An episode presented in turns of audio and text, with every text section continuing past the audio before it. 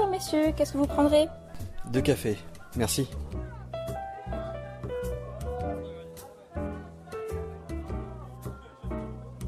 Bonjour à tous pour encore un numéro de Café Rolliste au Festival international des Jeux de Cannes où il y a toujours, euh, toujours beaucoup de monde. Et là, je suis en présence de Samuel des éditions euh, Sans détour, Samuel Tarapaki.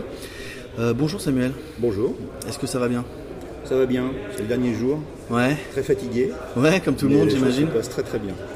Tu tu es content de, de ce qui se passe actuellement? C'est Des gens que tu as vus? Très très bon festival. On rencontre énormément de gens, Ouais. beaucoup de créateurs, beaucoup, euh, beaucoup d'auteurs, euh, des, co- des- des collègues, euh, des gens euh, intéressants euh, qui nous partagent vraiment la passion. Et, et tout public également. C'est ça qui est intéressant. On voit les enfants, on voit les familles, on rencontre vraiment des gens de tous les horizons qui, qui pratiquent, qui jouent des jeux de société, des jeux de rôle, euh, un peu de jeux vidéo, mais c'est pas notre domaine. Ouais, mais en fait, ils n'ont pas peur. Que moi, ce que je vois, alors, sur, sur ton stand euh, donc de Sans détour ou sur d'autres stands, je vois que les, les familles viennent, qu'elles n'ont pas du tout peur de venir jouer, Oui. qu'elles s'installent sans, sans aucune euh, réticence, comme on Les peut gens n'attendent imaginer. même pas qu'on les invite. Oui, c'est ça. C'est l'habitude ici de consommation de, des jeux. Ouais, ils viennent, ils s'installent. Ils s'installent. Ouais. Ils veulent partir, ils veulent vous jouer. Absolument. Ouais, je trouve ça, euh, je trouve ça assez impressionnant. Donc tu m'as dit, alors on s'est rencontrés nous pour la première fois euh, physiquement hier soir. Je connaissais euh, les éditions sans détour, je te connaissais pas toi euh, particulièrement à part de nous. Est-ce que je suis pas sûr que mes autres auditeurs soient pas dans le même cas que moi, donc est-ce que tu aurais l'amabilité de te présenter? Un peu, alors un peu d'historique. Donc on, s'est rencontrés pour créer les, éditions sans détour autour de, autour de l'appel de. Euh, je travaillais sur des choses déjà avec Christian Grussy, qui est devenu le directeur artistique éditions sans détour. Euh, on voulait faire des choses autour de Cthulhu euh, et autour de l'appel. Alors pas forcément de l'appel parce que c'était une licence qui était, pas, qui était, qui était dans le label public, mais on avait, enfin, qui était accessible, mais on n'était pas dans cette ambition. Et puis euh, Piotr Borowski euh, savait qu'on voulait faire, on avait des projets autour de, autour de l'appel de Toulouse. Et donc on s'est réunis et puis on a rencontré Chaosium et on a décidé d'aller chercher la licence de l'appel de Toulouse qu'on a eu. Et ça, ça a été le début de, début de l'aventure. Donc depuis, euh, alors ça c'était en 2008.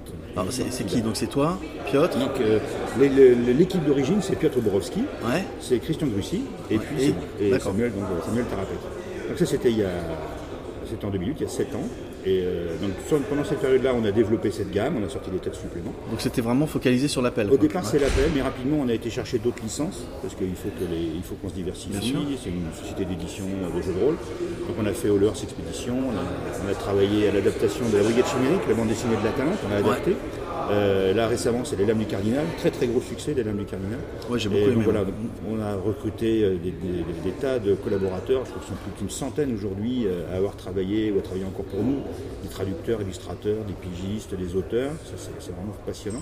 Et puis aujourd'hui on a trois salariés en société, donc euh, Christian Grussy, qui est le directeur artistique, euh, Lisette qui s'occupe également de la, de la partie production et communication, et Loïc Musique qui est notre illustrateur vedette qu'on a, qu'on a également en société. Et puis euh, Vous avez un illustrateur salarié Oui, Ah, c'est ça, c'est pas souvent. c'est rare. ouais. Euh, bah, ça permet d'assurer euh, la, la continuité des, des illustrations, de programmer tous nos dossiers sur son travail, de l'avoir avec nous, d'échanger. De garder une unité graphique. il a- alors, il, il a son, il a son univers graphique, Ouais. il s'inspire beaucoup de- de- d'éno- d'énormément de choses. Et puis, euh, on alterne les dossiers avec lui. C'est son souhait, c'est le nôtre aussi, c'est qu'on alterne. Donc là, il, a travaillé sur Faire Team Zero, un jeu de, figurines qu'on a travaillé avec une filiale à nous et puis des Américains. Puis il est revenu sur l'appel de Cthulhu, la 7 édition, euh, qui est encore en train de se faire. Et puis là, il alterne. Et puis, moi, j'ai travaillé plus sur les- les- l'illustration d'une campagne pour l'appel de Cthulhu. Euh, voilà, donc on alterne comme ça les dossiers à son rythme et au rythme de- des éditions sans détour. D'accord. Moi, ce que je te disais en, préambule tout à l'heure, c'est que ce qui m'intéressait, c'est aussi le parcours des gens. Euh, là, c'est toi que j'ai en face. Je sais que tu- veux pas trop trop parler de toi, mais est-ce que tu peux me dire euh, un tout petit peu d'où tu viens ou euh, comment t'en es arrivé en fait à devenir le à faire sans détour en fait? Ah Faire sans détour, c'est un, ça c'est un rêve de gosse. hein. Moi je suis dans le jeu de rôle depuis plus de 30 ans. Euh, J'avais monté, monté des clubs, j'ai fait des fanzines, je croisais beaucoup de monde.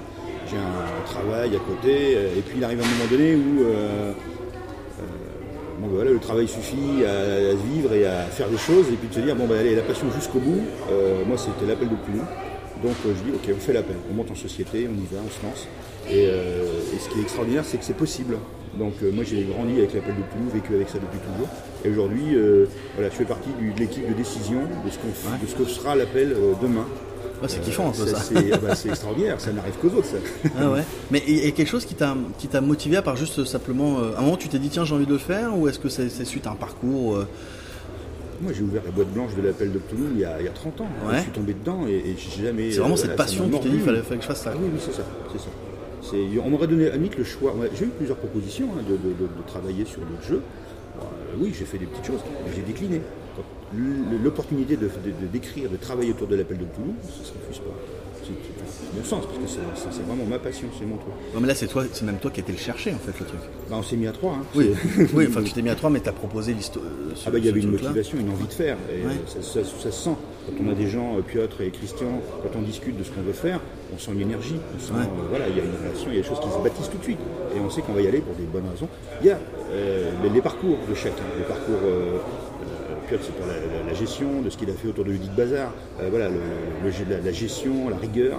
Euh, Christian Grussi, c'est la direction artistique, la vision, le, partage, l'élan qu'il a, euh, qu'il apporte, qu'il insuffle, le raccourci qu'il prend sur les créas, sur l'inspiration qu'on doit avoir. Et moi, mon, mon, taf, c'est plus la communication et la, gestion, hein, un peu de, le cadencement des OP, etc. Ce genre de choses. la gestion de projet La gestion de projet. Mais vous ne connaissiez pas avant en fait Non, je ne connaissais pas avant. Ah c'est des signes, c'est des, étoiles hein, qui carrément, là on est en plein dedans. Non, et donc tu me disais ça c'était en 2008, c'est ça Ça c'était en 2008. Parce qu'ensuite ça a pris beaucoup d'ampleur. Euh, Tulus c'est quand même une énorme locomotive en France en tout cas, enfin partout, mais, euh, mais en France, il y a quelques locomotives avec Donjons et Dragons ou, des choses comme ça. Euh, donc ça a très bien marché rapidement Ça a été surprenant tout de suite. On a, on a lancé l'appel de Toulouse la version, euh, version 2008. Euh, belle, on a, on, a, été chercher la qualité tout de suite. C'était une, de nos, euh, une des commandes qu'on s'était données, qu'on s'était imposées, c'était de faire des bouquins avec des couvertures carton, de faire un livre épais, quelque chose de, graphiquement très très joli. C'est Théo LTO qui avait illustré les créatures du mythe, avec sa vision qui était novatrice. Euh, donc c'était vraiment très très intéressant. Et tout de suite c'était de rentrer dans le, dans le dur, de proposer quelque chose de, de, C'était la différence en fait par rapport aux anciens bouquins. Alors, je me souviens de toute la gamme chez Jeux des cartes. Euh, à l'époque, avec les, euh, le, collage, le dos collé qui était un petit peu foireux de temps en temps, avec les pages qui volaient, etc. Et moi, quand j'ai vu les, les, bouquins de son détour, j'ai été impressionné, comme tu dis, par la qualité générale du livre. Est-ce que c'est quelque chose que tu as que vous avez voulu imposer? J'ai l'impression que c'est votre marque de fabrique en fait. Enfin, marque de fabrique, c'est votre signature. Oui, tout à fait. C'était la condition. Euh, donc on s'est dit, euh, le jeu de rôle avait vécu euh, avec évidemment des livres, un vendage d'or, avec plein une, production pléthorique autour des jeux de rôle. Et puis, bah, il s'était écoulé 10-15 ans, il fallait revenir sur une licence phare, quelque chose de. Vous savez qu'il y avait beaucoup de collectionneurs, beaucoup de joueurs, et on s'est dit, les, les, canons du jeu de rôle ont évolué, et on peut les faire encore changer. Donc, on va mettre le niveau très haut tout de suite pour séduire, euh, pour imposer une nouvelle norme, une nouvelle marque de fabrique. Et on est parti là-dessus tout de suite. Et ça a été accueilli immédiatement, très favorablement par le public. Euh, on n'a pas eu à expliquer longtemps euh, ce qu'on avait à faire. les gens ont été tout de suite impressionnés par ce qu'on a fait, c'était très valorisant. Et, on a sorti nos premiers suppléments à ce, livre de base très rapidement, toujours en montant de niveau. Et puis, après, on s'est fait plaisir avec euh, les, collecteurs, euh, comme les montagnes ouais. comme les maîtres du Totem, en disant bon, le public en veut, il nous réclame des choses extraordinaires. Et puis ça part, on, va, on va essayer d'aller le plus haut possible. le défi aujourd'hui, c'est qu'on est techniquement euh, pas à bout, mais ça devient de plus en plus contraignant. on nous attend, donc c'est des enjeux, c'est intéressant hein, de, répondre à, cette, volonté des joueurs de découvrir des choses on essaie de surprendre, on essaie de surprendre les joueurs. Moi ça marche en tout cas, moi je trouve ça bien, c'est pas du tout pour faire des compliments, mais j'ai l'impression qu'il y a, euh, deux types maintenant, enfin on s'est dégagé deux, gros types de, manières de faire. Il y a toi qui fais du, toi enfin en tout cas sans détour, qui fait de ce que moi je vais appeler du luxe, vraiment. C'est-à-dire qu'on est, dans les livres de bonne qualité. Moi ce que je fais, je veux dire la vérité, je scanne mes bouquins de, de, de Cthulhu euh, le scénario que je vais jouer, par exemple, hop, je scanne les 3-4 pages dont j'ai besoin, et ensuite je me sers de ça pour jouer avec, et je garde mon bouquin euh, proprement dans un coin, tu vois. Donc ça c'est bientôt fini, puisqu'on aujourd'hui on a décidé de, tu donner les PDF, donner les PDF avec ouais, bah, ça c'est génial ça. Moi, je trouve ça fantastique. Parce que tu peux le faire parce que tu gardes une, très bonne qualité de livre, et les gens ils vont acheter la qualité, et que le PDF c'est moins grave en fait. Alors, euh, quand tu dis luxe, c'est pas l'idée qu'on en a, on, fait, on fait qualité. Luxe, c'est toujours, on a l'impression que c'est réservé à, une élite. Et c'est pas ça, puisque évidemment tout le monde, euh, enfin, on, passe, on place tous nos produits, on a épuisé nos, euh, je crois que c'est 5000 livres de base de 2008, on les a épuisés. On a fait la 30 l'édition 30e anniversaire, 5000, on les a épuisés. C'était 5000 exemplaires, ouais. Et là, on est sur, ça fait 6 mois qu'on n'a plus de livres de base dans le réseau et euh, les boutiques nous en veulent et Ouais. tout le monde en veut. Donc, euh, donc la, la, la 7e édition, c'est l'occasion de revenir et la- la- on, on- fait un produit très au très haut niveau hein, pour, le, pour le financement participatif, Euh, mais on peut aussi, on, on peut aussi proposer des, des livres euh, en déloté. C'est pas du luxe, enfin, on estime que c'est pas du luxe, c'est la norme. Moi, je trouve- c'est normal de faire ça. Alors, en fait, là où je voulais en arriver, c'est que tu as des éditeurs comme John Doe ou Doux Singe qui ont pris le parti de prendre des, euh, plus des manuels, c'est-à-dire vraiment des trucs qui tiennent dans la poche ou pas loin, euh, qui soient vraiment utilisables, tu vois, qui sont un livre, euh, Oui. Qui soit un livre, de, un manuel de jeu, vraiment dans le sens technique du terme, qu'on utilise en direct, en posant sur la table et tout. Ce que moi, j'ose pas faire avec, mes bouquins de sans détour, qui sont plutôt rangés sur une, armoire, et que je lis euh, en dehors du jeu, si tu veux. Alors que les bouquins que je t'ai décrits, qui sont plutôt format A5, euh, avec une couverture solide, mais, euh, mais pas luxueuse, tu vois. C'est- Ah, c'est des trucs que tu vas ouvrir, euh, passer à ton voisin, etc. Ouais, c'est vrai, ça facilite la pratique. Ouais. Leur, leur démarche facilite la pratique du jeu de rôle. Euh, il est facile d'avoir ça dans son sac, sortir, jouer avec les copains, et c'est mais c'est- c'est intéressant, c'est une bonne démarche qui favorise le partage du jeu et la découverte. Euh, mais évidemment, sur l'appel, on n'est pas, on n'est pas là-dessus. Non, mais je pensais aux lames du cardinal, par exemple. Moi, les lames du cardinal, je l'emporte pas chez mes copains pour jouer. Il faut que ce soit eux qui viennent, tu vois. Parce que, non, mais parce que la boîte, ça m'emmerde de l'emmener là-bas. Le bouquin à l'intérieur, euh, ça m'est arrivé une fois avec un, un bouquin de Chant des Tours où il y a eu un pelliculage qui, était qui avait un peu déconné, mais bon, ça a été réglé très rapidement. Et tu vois, ça, m'embête de prendre le bouquin, de le mettre dans mon sac. J'ai tellement peur de l'abîmer. Alors que les autres, j'ai pas peur de, de les abîmer, tu vois. Il y, a, il y a ce côté un petit oui, peu. oui. mais c'est complémentaire. Ouais, c'est autre chose. Mais tu vois, c'est complémentaire. En tout cas, moi, je trouve ça, je trouve ça très intéressant. Je vais, je vais t'attaquer un- sur un tout petit truc. Euh, j'ai souvent été euh, embêté. Alors, c'était au début, c'est moins le cas maintenant de découvrir des bouquins que je trouve d'une excellente qualité. Enfin, actuellement, je trouve que c'est ceux qui ont la- quasiment la, la meilleure qualité. euh, et puis en plus de ça, c'est très régulier euh, chez Sans Détour, mais avec des coquilles. Je pense qu'on t'a déjà fait le, un, un retour là-dessus. Ah non, non, non. je pense que vous l'avez déjà pris. Alors, Et, et je trouvais ça dommage d'avoir un tel eu- écran et, de- tomber sur des fois euh, des trucs comme ça. il y a eu deux épisodes, effectivement. Ouais. Il y a- eu deux époques. Il y a eu l'époque, effectivement, où on a fait la production, on a envoyé les choses. Ouais. On a des relecteurs en pagaille. Ouais, bien sûr. Non, mais je suis pas vraiment, il n'y a pas de problème, j'y crois. hein. Et, non, et, euh, donc, effectivement, on s'est rendu compte euh, à travers les forums qu'il y avait beaucoup de remarques, beaucoup de remontées sur, le, sur les coquilles, les pertes qui, qui continuent à passer. Euh, donc il y a 2-3 ans, on a décidé de rajouter une, une relecture sur les fichiers PDF, parce qu'on ne voit pas les mêmes choses quand on à traite fait. les documents d'origine, quand on repasse en PDF. Sur un PDF, on va se rendre compte euh, des ruptures de, de mots, des, des- des fins de chapitre qui disparaissent, des, trucs en double, euh, des images, des, décollés qui, se- qui- qui se superposent au texte. On peut découvrir ce genre de choses. Donc on a décidé de rajouter cette étape. Euh, on a également établi une charte de, réda- une charte de correction euh, auprès de nos correcteurs avec les mots-clés, euh, les règles de- de- d'écriture, les règles de relecture, les accentuations, les euh, tout ce qui est. Toutes les règles typographiques. de typo, etc. Donc, et, bien, voilà. et on a observé sur les réseaux ben, un silence autour des coquilles, donc on s'est dit c'est bien, ça a fonctionné. Euh, voilà. Là, on a eu, alors c'est marrant parce qu'on c'est revenu sur la, sur la V7, on a eu une proposition euh, sur les forums euh, d'avoir un palier pour une troisième relecture. C'est évidemment pas possible de, de proposer un palier pour ça, et il n'est pas normal d'avoir à proposer un palier pour ça. Euh, donc on s'est assuré en revanche qu'on allait avoir un palier supplémentaire, enfin pas un palier, une relecture supplémentaire avec beaucoup plus d'attention. Euh, donc on a travaillé beaucoup, très très en amont au niveau des rédactions, tout de suite. Même les auteurs eux-mêmes ont déjà ces chartes d'écriture pour, euh, pour essayer d'éliminer un maximum les, les coquilles. Il y a plusieurs passages, bon, il y a tout ce qui est automatique, mais l'automatique ne, ne répond pas à toutes les problématiques. Euh, il y a tout ce qui est dictionnaire automatique, Word, machin, mais ça, ça, ça, ça corrige pas tout. Voilà. Il y a aussi du style. Et euh, le fait d'avoir recorrigé, recorrigé du style peut générer d'autres fautes. Donc il faut plusieurs relecteurs. Donc ça, on va le faire sur cette, euh, sur cette V7. Euh, C'est-à-dire que vous avez- vous, aviez, vous avez quand même pris conscience et donc tu es en train de mettre en œuvre les actions correctives qui viennent de le fait faire. il y a de- depuis 2-3 ans. Ouais. Et là, on va, on va re- restructurer la démarche proprement autour de la V7 pour passer tout ça au filtre. Il y aura, alors, en même temps, la V7, il va y avoir, euh, bah, il y avait euh, trois bouquins de base, je crois qu'on en est à 6 aujourd'hui euh, sur l'ensemble. on parle de la V7 maintenant, du, si tu veux AFP. Non, Ouais. pardon, c'était juste pour parler du volume de pages que ça représentait. Ouais. Ah oui, la- du volume de pages, du pardon, volume de. Euh, sur cette quantité-là, on peut relire 20 fois, il restera toujours des coquilles. Ouais. Euh, on ne voit pas les mêmes choses. voilà. Ce qu'on fait également, c'est de changer de correcteur. Euh, Oui, bien sûr. Et de, donc les, livres sont lus plusieurs fois par différents correcteurs, parce qu'au bout on relit son propre travail, ça sert à que dalle. T'as le nez dans le guidon, tu vois. c'est ça. ouais. Donc euh, on, est, on, a, on est vraiment en tête, mais autour d'un process. C'est pas seulement euh, on va faire un peu mieux, non. On a décidé d'établir un process technique autour de cette relecture. Ouais.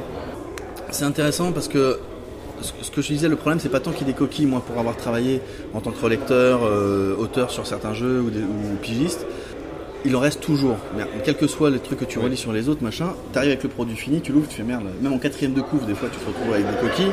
C'est absurde et, et- et pourtant tout le monde l'a relu. C'est-à-dire que de bonne foi, on se dit, euh, c'est pas qu'on a mal fait notre travail, c'est que vraiment on a fait attention, mais voilà. Donc on en voit toujours.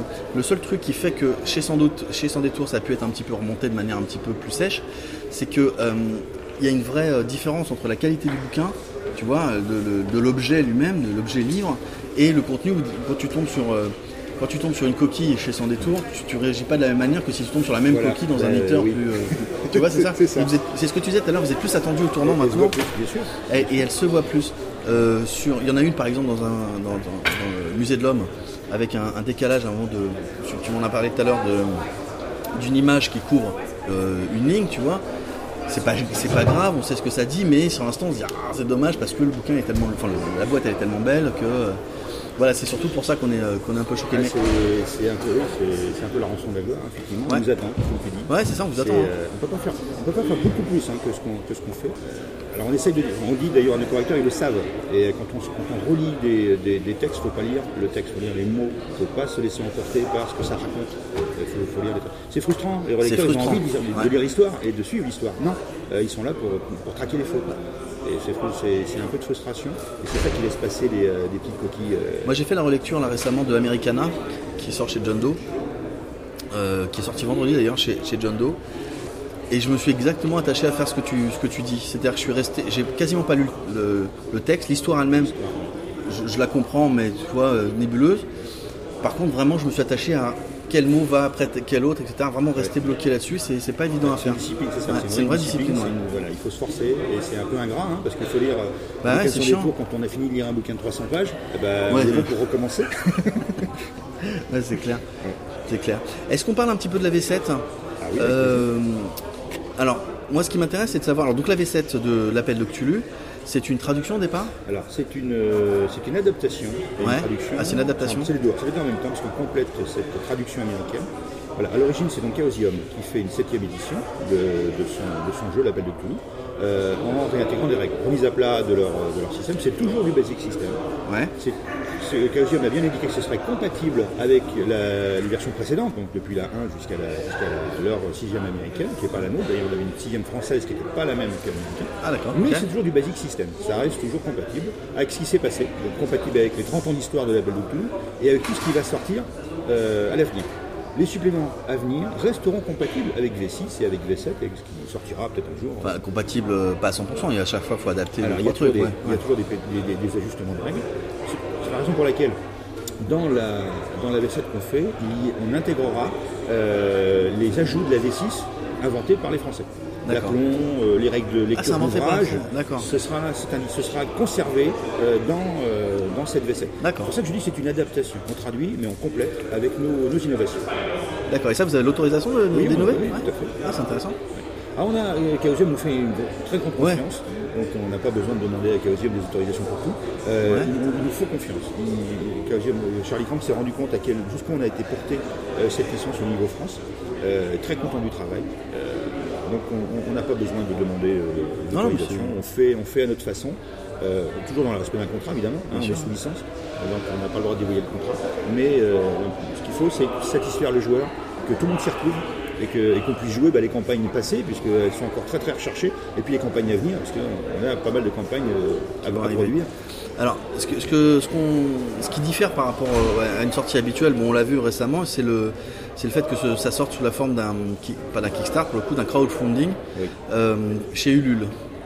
Et alors, moi, je me suis, je- comme tout le monde, j'ai été surpris euh, du succès euh, de, de ce crowdfunding, parce que c'est plus un succès à ce niveau-là, c'est juste un truc monstrueux. Parce que vous demandiez, il me semble, 10 000 euros, Oui. et là, vous en êtes à presque 200 000, vous à 190 000. 180 on est- on est dimanche, Ouais. euh, on est à 180 000 euros, et, c'est la, et 180. la première semaine n'est pas achevée. Ce sera, la première semaine se terminera Ah. demain midi. Alors c'est ça, c'est ce que tu m'as dit hier. Moi j'ai appris ça en début de semaine qu'il y avait ce crowdfunding. Et euh, pour moi c'était un truc qui avait déjà un mois et que c'est pour ça qu'on Bah, en est arrivé là. Quoi. Et en fait c'est juste en une semaine vous êtes En arrivé à une semaine, 180 000 euros. ouais. Et En fait, euh, on a c'est c'est on a énorme. fait 100 000 euros en 12 heures. Dès la première journée, on a fait 100 000 euros en 100 12 000 heures. euros en 12 heures. Donc il y a Et une énorme donc, euh, attente. 80 000 euros là, en, 5 jours supplémentaires. Ouais. Et donc c'est pour nous c'est bah, c'est déjà c'est très surprenant, hein, évidemment on n'attendait pas un tel résultat aussi rapide. c'est fascinant, et c'est aussi très très enthousiasmant, c'est-à-dire qu'il y a une communauté qui d'un seul coup s'est réveillée. C'est vraiment. J'ai discuté avec le, directeur de, de Et bah, c'est une étude de marché en fait qu'on se, fait, euh, mais avec les vrais gens, et pas seulement avec des études euh, un peu obscures, euh, on ne sait pas d'où ça vient. Non, là, ce sont les vrais lecteurs et les joueurs qui nous parlent tout d'un coup, et qui nous disent oui, on veut des coffrets de cette qualité, on veut vous suivre, on veut, vous soutenir. alors en échange de ça, bah, nous on offre des bouquins, il y a les, joueurs qui se rendront sur le site verront qu'il y a un coffret de base. et puis derrière ça, nous, on offre des livres. Aujourd'hui, les pledgers ont permis de débloquer deux, livres. Euh, le, le, le Malleus Rome, c'est fait quand même un bouquin euh, qui va de 400 créatures traduites en V7, adaptées en V7. Et il, existait, déjà en V6, il existait en V6. Là, il est en cadeau parce qu'on va pas le revendre. Il a été déjà, les joueurs l'ont eu. Donc, on a simplement décidé de le mettre à jour et de l'offrir avec, avec les pledgers. Donc, ils l'ont en cadeau. Et puis, le Codex de l'innommable. Le Codex de l'innommable. qui est l'adaptation du Phil Guild américain.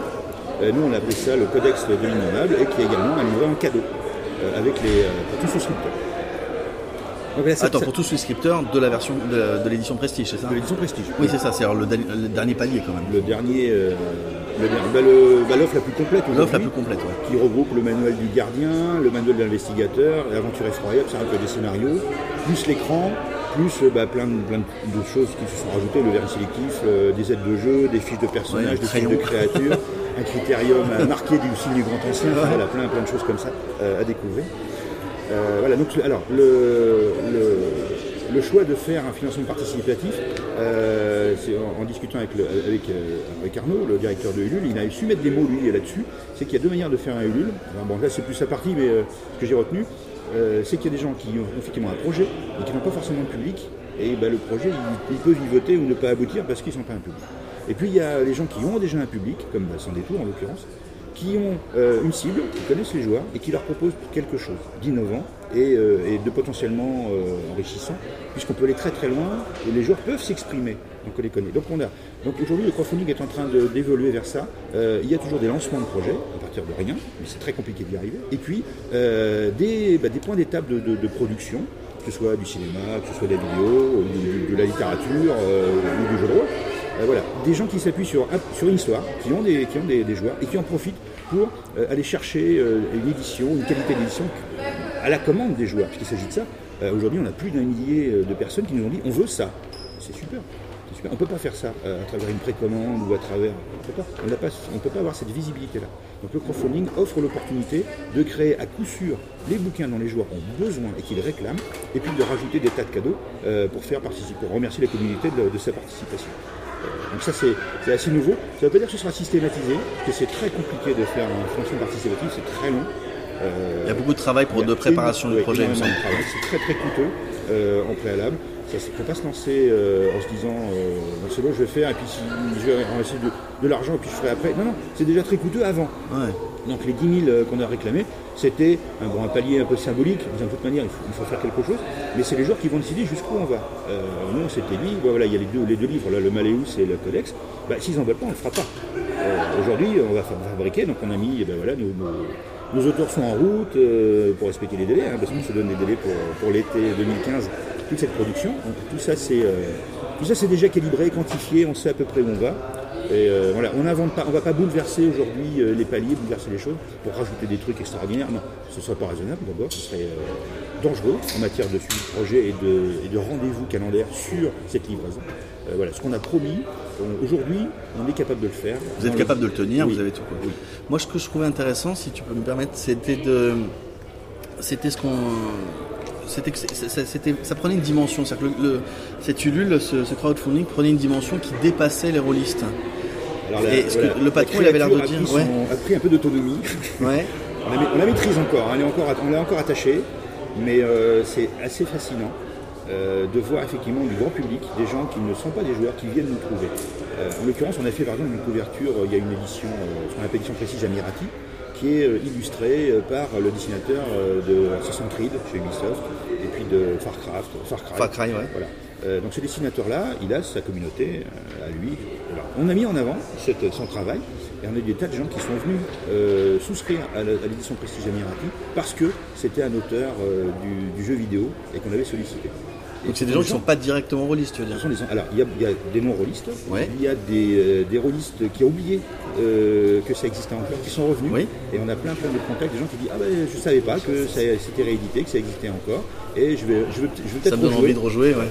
Et donc ça, ça permet ça, c'est ça- la, la force du soutien participatif euh, via, via Ulule, c'est de pouvoir toucher une autre communauté. Donc il y, a, bon, il, y a, alors il y a un peu de technique là-dessus, mais en bref, il y a trois sphères. La sphère des rôlistes, qui est la première qu'on peut toucher, parce que c'est notre réseau, c'est via C'est le proche. réseau, c'est ce qu'on connaît, via nos médias, euh, tous les journaux qui nous suivent, euh, JDR Mag, Maraudeur, Dissident, Fix, Blog, Cassius, voilà, ces gens nous suivent.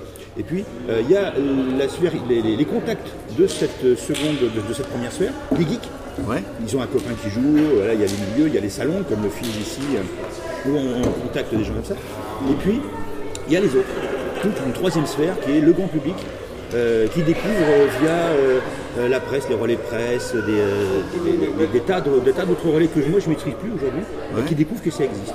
Et qui s'intéressent au départ à la réussite d'un financement participatif, qui ne connaissent pas le jeu de rôle. Ouais. Euh, les- c'est le fait que c'est autant réussi qui fait que ça remonte Ça finalement dans les autres projets Ulule et qui attire l'attention de gens qui ne seraient pas rentrés jusque-là sinon. Aujourd'hui, on est contacté par des journaux qu'on ne connaît pas parce qu'on a battu euh, des 12 premières heures. Des journalistes qui nous, qui nous contactent euh, parce que euh, aujourd'hui, le, le- le- bon, le succès de Ulule, c'est Noob. Ouais. Et puis, euh, on a, euh, l'appel de Toulouse a battu la première, le premier jour le score du Noob. D'accord Donc ça attire l'attention. Il y a eu un score. On a battu euh, tous les projets en progression et en finance, en collecte en première semaine. Tous les autres projets sont battus. Je pense qu'on a, moi, je- a priori, je pense qu'on a battu quand même tous les scores. Je vois pas, je ne vois pas arriver euh, au niveau de Noob. Euh, parce que bon, c'est un jeu, ça reste un jeu de rôle. Mais cette, cette, cette particularité euh, attire l'attention. Il y a eu des scores de battus. Donc on peut toucher aujourd'hui, c'est un vrai bonheur pour le jeu de rôle, c'est de- de- de- d'informer le public, d'informer les journalistes, les relais, etc. Que, encore une fois, un projet geek Ouais. est en train de péter un score. Et euh, le- la culture geek était vraiment implantée, euh, qu'elle soit du- de la vidéo, des web-séries, des multimédias, du jeu de rôle, de- des bandes dessinées, la culture geek s'impose. Alors, et- ce serait intéressant que ça, que ça, ça bascule de l'autre côté. On sait comment ça fonctionne, euh, ce genre de choses. C'est-à-dire qu'on accumule une certaine renommée et puis au bout d'un moment, ça bascule dans le grand public et là, ça explose d'un coup. Donc, c'est un peu ce que ce serait intéressant que ça arrive à ce niveau-là. C'est un jeu de rôle. Ça- ouais, mais c'est un peu ce qui est arrivé à Nullbuck, euh, où euh, d'un truc assez confidentiel, euh, comme tu disais, de premier cercle, ça a basculé dans, je vais appeler ça le, le- le semi-grand public, les gens qui connaissent un petit peu, et ça, a vraiment explosé. Où euh, le- le- les auteurs, la John Lang, il- maintenant, il, est- il- il touche énormément de gens qui n'étaient pas forcément intéressés au départ par euh, juste la MP3, quoi. Et qui achètent les BD parce qu'ils se retrouvent à faire des BD, à faire des romans, à faire des choses comme ça, donc à dépasser de beaucoup son cercle initial. Donc euh, c'est un peu ce qui est en train d'arriver sur l'appel de Bah, en, Cthulhu. matière de, en matière de réputation, oui. Euh, Ouais. En matière de pratique, c'est plus compliqué Ouais. de rôle que de, de- de lire une BD ou de regarder des, séries de Noël. Euh, donc ça reste un jeu de rôle. Euh, mais en même temps, euh, c'est aussi le- l'appel du Toulouse permet euh, quand même, il y a des, des ouvrages, il y a des backgrounds, des suppléments de scénario, des suppléments euh, de, de découverte d'univers, d'époque. Il y a des choses qui sont. euh, on, a des ouvrages qui sont des encyclopédies simplement de leur, de leur époque. Donc, voilà, donc beaucoup de lecteurs s'intéressent à ça et viennent nous voir pour avoir simplement ben, une, une encyclopédie sur une période donnée, ou sur un background, sur une ville.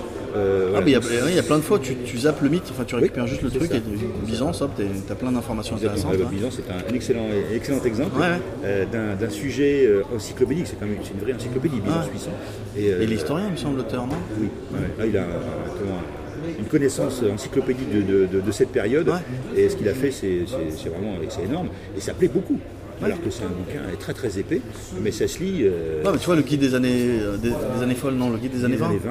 Voilà, moi j'ai trouvé absolument fantastique et pourtant il n'y a quasiment pas de mythe il n'y a dedans. aucun mythe, il y a Voilà. aucun mythe dans les années 20. Donc, euh, et pourtant c'est absolument passionnant. Et, et c'est marrant qu'on retrouve- Mais tu sais, il faisait la même chose avec. Euh, euh, euh, s'appelle GURPS, où tu avais des suppléments d'univers, de choses comme Oui. ça, qui étaient intéressants Ouais. à lire en tant que tel et que tu n'utilisais pas forcément le jeu de rôle Ça, avec. ouais. Bah, ça, ça permet effectivement de simplement. Il y a, il y a des, contexte, de- de- quoi. voilà, des éléments de contexte qui permettent à des joueurs qui pratiquent un autre jeu, hein, Ouais. ils ont leur système, mais ils vont chercher euh, bah, un univers dont, ils ont besoin, une encyclopédie. Euh, on l'a pour les années 20, évidemment, il y a, d'autres jeux années 20. Euh, le manuel des armes en fait partie aussi. Le Oui, manuel des armes, il est très très partagé, Euh, c'est pour lui c'est best-seller. pas au manuel design, je pensais au profil forensique. Oui, le forensique c'est un, très particulier. Euh, c'est pas un bouquin de jeu de rôle, c'est vraiment un traité, Un traité de criminologie. Parce que moi j'en ai lu pour d'autres euh, sujets euh, et j'ai retrouvé des informations que je, je trouve super intéressantes euh, et qui sont pas euh, spécifiquement liées au jeu de rôle. quoi. C'est ça, c'est ça. Il y a même des fois tu te dis comment je vais pouvoir le mettre en jeu de rôle. Tu vois. Alors, ça, c'est, alors c'est- il est recouplé avec le manuel de l'investigateur, Ouais. qui, est, alors, oui, qui est lui un manuel de jeu, Ouais. mais il on peut trouver effectivement des éléments. Beaucoup d'investigateurs peuvent aller piocher dans le, le, le, le- forensique et sciences criminelles pour, euh, pour interpréter leur personnage. Y a des pistes pour, pour travailler proprement. Voilà, ça c'est typiquement le genre de, le genre de supplément, ils sont, ils sont quand même assez nombreux, qui va passer la barrière de la V6 et de la V7. Il n'y a pas de règle complètement, on va ouais. les retrouver encore pendant très très longtemps et ils vont nous accompagner sur la V7 et, et sur, les, sur les suppléments à venir euh, parce qu'ils ils n'incluent pas de, de règles. C'est vraiment la force de l'appel de Cthulhu. Euh, il y a le volet euh, j'ai besoin de règles pour jouer, mais la moitié du temps, ce qui m'intéresse, c'est de lire des aventures, de les adapter à ma façon et, euh, et de m'informer sur cette époque-là. Ou les autres époques d'ailleurs, parce que Byzance, Puissant. Ouais, ouais, ouais. Moi j'adore, euh, bon, l'un de mes suppléments préférés c'est Étrange Époque, Oui. où justement tu as des one-shots avec plein de pré-tirés à chaque fois et pour faire jouer des gens euh, sur le pouce ou presque, c'est vraiment idéal quoi. C'est vraiment idéal. Ok, bon bah je crois qu'on arrive à la fin. On arrive à la fin. Donc euh, merci beaucoup pour cette petite euh, discussion Samuel. Et puis euh, j'espère à bientôt et puis j'espère voir la V7 bientôt, bientôt chez nous. Merci beaucoup. Bonne Merci à journée. toi.